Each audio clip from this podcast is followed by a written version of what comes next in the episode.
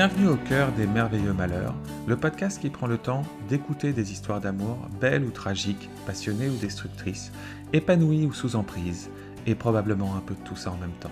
Mariella et moi, Max, nous recevons Eva, qui a vécu 17 ans aux côtés d'un homme charismatique, exigeant et dans la domination. Voici le sixième épisode de son histoire, intitulé On reconstruit quelque chose?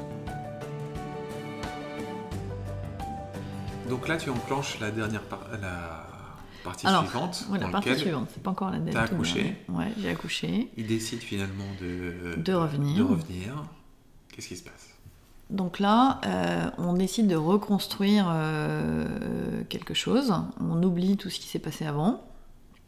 Ok, ça s'est passé, dont acte on réouvre un nouveau chapitre et... Euh, il n'y a pas eu de ressassement par rapport à tes doutes, par rapport à tes... Euh, non, à ce moment-là, je, suis prête à recommencer un truc, tu vois. Euh, je suis prête à recommencer quelque chose. Ça s'est passé combien de temps depuis ce moment-là dans lequel il dit je ne me trouve pas dans cette histoire Six mois, à peu près six, mois, cinq, six mois. Ok. Cinq, six mois. Et, et donc là...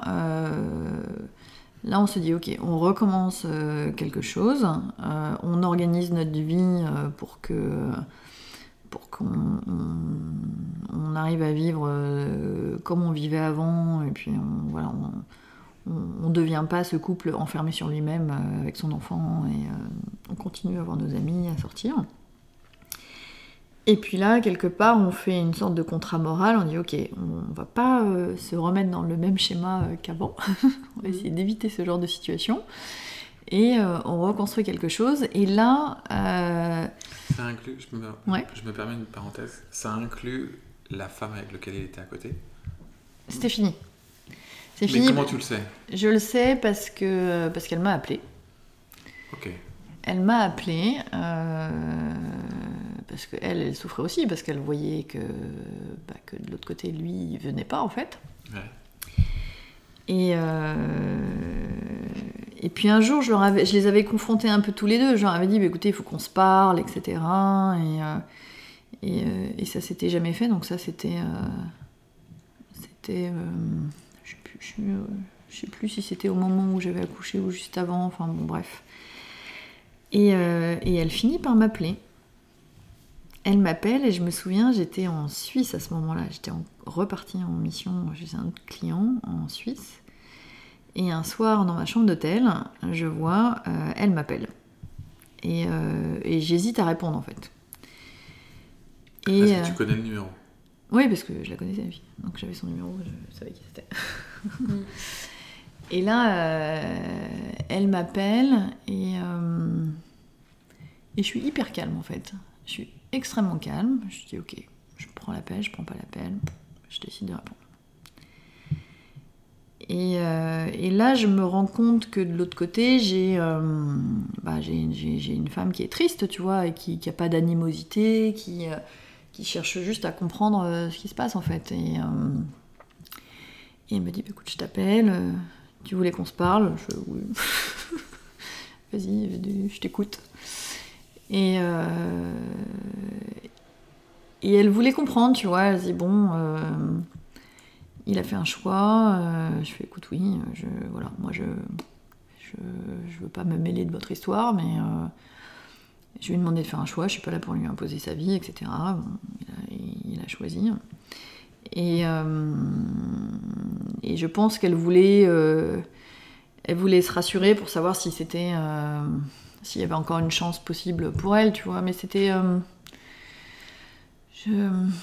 c'était étrange quand même euh, comme, conversation, mais j'avais presque. J'avais presque pitié pour elle, tu vois. J'étais. Euh, je, pense que je me suis mis en, en position d'écoute.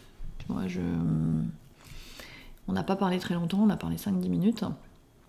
Euh, et, c'est là où elle m'a redit Vous êtes comme ce couple dans House of Cards, vous êtes, euh, vous êtes indestructible. J'ai dit Écoute, je, je, je, sais pas ce qu'il y a. Il y a, il y a, il y a un truc qui fait que. Euh, effectivement, on, est lié par quelque chose. Je sais pas t'expliquer pourquoi, mais mais il y a un truc qui fait que.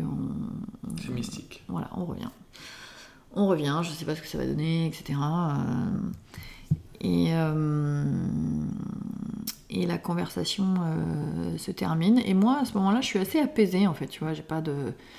J'ai pas, pas envie de, la traiter de tous les noms. Je, me, je me mets juste à sa place parce que je sais exactement ce qu'elle ressent en fait. J'ai ressenti euh, la même chose à un moment, mais elle au moins elle a eu le courage de m'appeler, tu vois. J'ai trouvé ça plutôt courageux de sa part. Euh, et je sais qu'après elle est partie même vivre à l'étranger. Enfin voilà, elle a fait une croix sur le truc. euh, le truc était terminé. Moi, je pense que ça m'a peut-être rassurée aussi sur le fait qu'elle attendait plus rien de ça. Euh, je pense qu'elle lui en voulait beaucoup. Et j'arrivais à comprendre pourquoi elle lui en voulait beaucoup. Parce que j'aurais pu ressentir la même chose. Et, euh, et basta. Et on repart. Et dans le on repart, eh ben, il faut que tu reconstruises un truc. Ça fait. Ça faisait quand même longtemps que le couple battait de l'aile, il s'était passé euh, quand même cet épisode qui est quand même pas euh, négligeable. Euh, et en fait là tu dois recréer une complicité et une intimité. Et là, tu te retrouves comme deux adolescents qui savent pas exactement comment faire. Il y a plus de rapport physique, tu essayes de reprendre un peu le truc, mais tu sens que c'est un peu hésitant. Et euh, Parce que tu nous as dit qu'il n'y a jamais Ah, eu de rapport physique. Non. Donc même après, quand vous, vous décidiez de, de reprendre, Eh ben non, c'était compliqué. C'était compliqué. Et, euh, et puis lui, il me disait, mais non, mais là, tu comprends, je sais pas, on va peut-être attendre les vacances, on va... Tu vois, il, il y arrivait pas. Donc, euh, j'ai dit, écoute, on peut vivre ensemble, mais à un moment, si on est juste des, euh, des Des colocataires et, euh, et des, partenaires euh, dans le boulot, euh, enfin, voilà, j'ai pas conçu ma vie comme ça non plus. Donc, euh, donc là, on, euh, on essaye timidement de reprendre un truc, mais en fait, ça ne, ça ne reprend pas. Donc, euh, pareil, je, voilà, je suis patiente, je laisse un peu le temps au temps, et je me dis ça va repartir. Et, euh, et, et puis, euh, puis, en fait, je me fais têche à chaque fois que, à chaque fois qu'on essaye quoi que ce soit. Donc moi, ça commence à me, ça commence à me peser. Euh, et il se passe pas grand chose.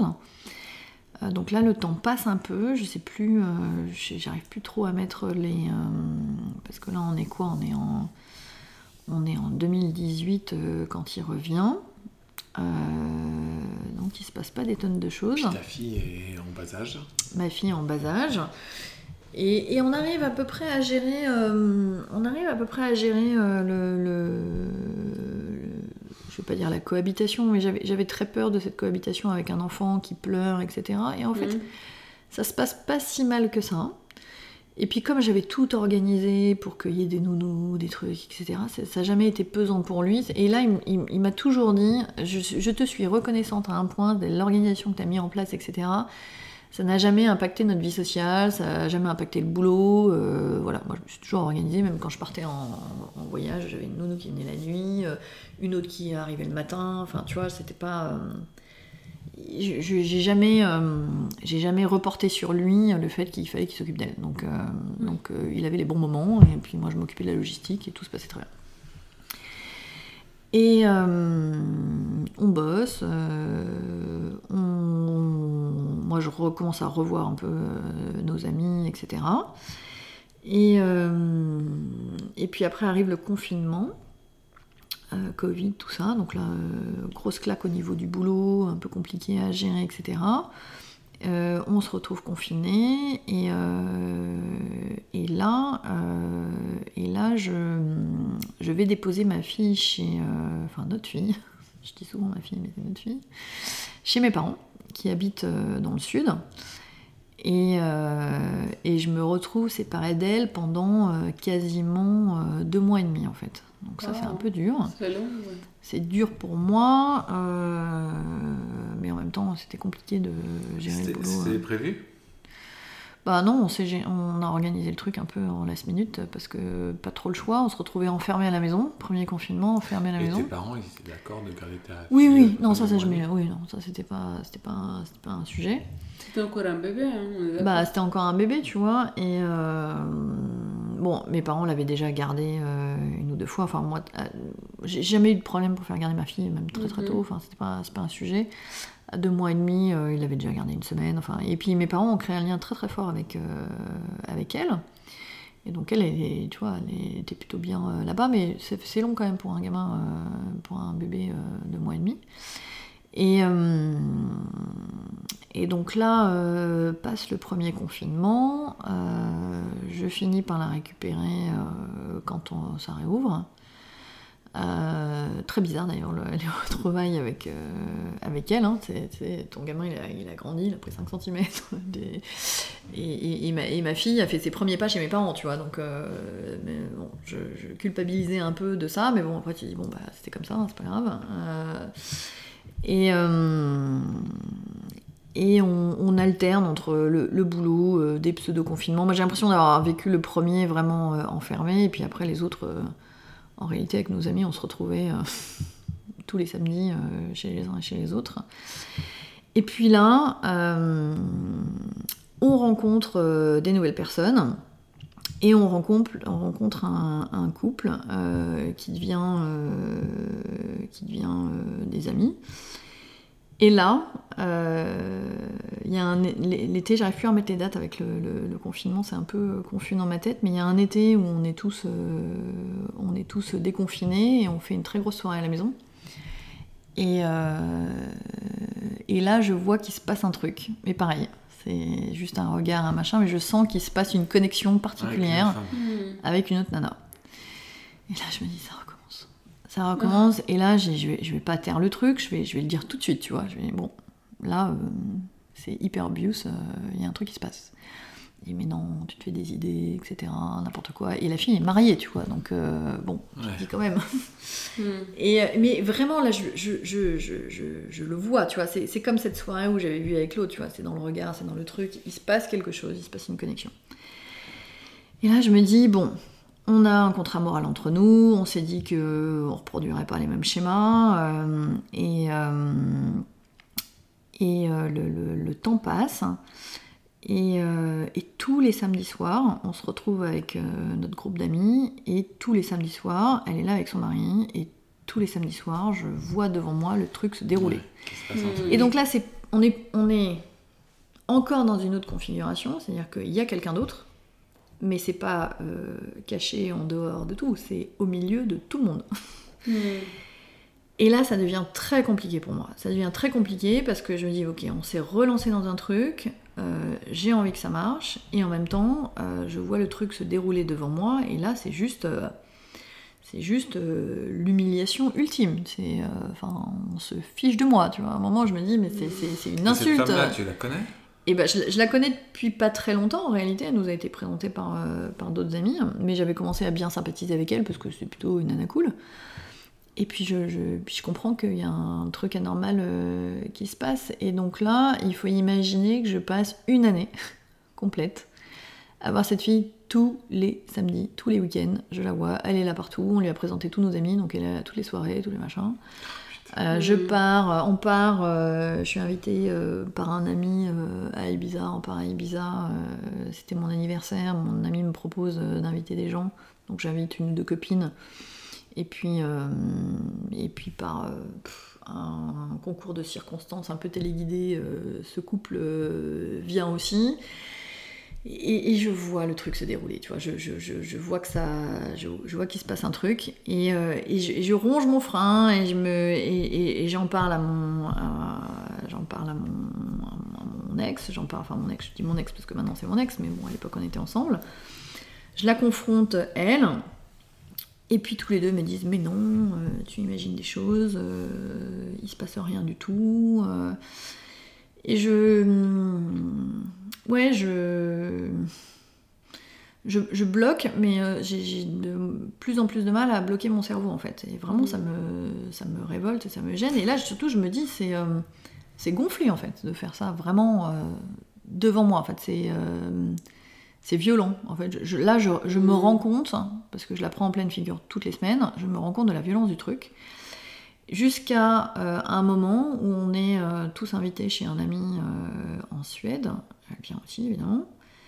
Et puis à un moment, il y a tous mes amis qui viennent me voir et qui me disent Mais euh, c'est un truc arrangé entre vous ou- un couple ouvert. Pas du tout. Absolument pas. Euh, et là, ça clash. Et donc, à partir de ce moment-là, je décide de euh, ne plus lui parler. C'est-à-dire que je la vois et je fais, je fais comme si cette fille n'existait pas, je, je Mhm. l'ignore, je ne lui parle pas. Donc euh, la fille vient me voir, se met en pleurs devant moi, à genoux devant moi, me disant Je comprends pas ce qui se passe, tu ne me parles plus. Je plus de parler. Je, vous, vous êtes odieux dans votre manière de faire. Et là, je me rends compte du côté insupportable de la chose. Mais me demande pas comment. Je, vis le truc pendant un an parce que voilà, je suis, chez moi, je vis avec quelqu'un, je sais pas, je, vois pas d'issue possible à tout ça et j'absorbe, j'absorbe, j'absorbe, je me rebelle euh, régulièrement, on s'engueule, enfin le truc part en live total. Et puis un jour, euh, je sais plus, on annonçait encore un énième confinement et il me dit mais euh, on va pas vivre comme ça, on va pas y arriver, euh, on va encore se retrouver confiné, on va s'engueuler. Euh, et là, il me dit, euh, je vais me prendre un appart, euh, ça va être plus simple. Je dis, vas-y, prends ton appart. il se prend un appart, et puis je lui dis, bah en fait, c'est pas la peine de revenir, quoi. Et c'est à ce moment-là, en fait, que la rupture a lieu. Donc c'était il y a deux ans, ça doit à peu près coller. Et, euh, et à partir de ce moment-là, dans ma tête, euh, c'est plus possible et c'est inacceptable, j'accepterai plus ça. Et, il y a plus de... et c'est à ce moment-là où j'ai euh, où j'ai switché, mais j'ai commencé à switcher dans ma tête, mais c'est pas pour autant que le truc était matérialisé. Et il se trouve que, euh, en plus au boulot, euh, tout devenait compliqué dans ma tête. Bon, il y avait ce truc-là qui, qui, je pense, polluait nos relations au boulot.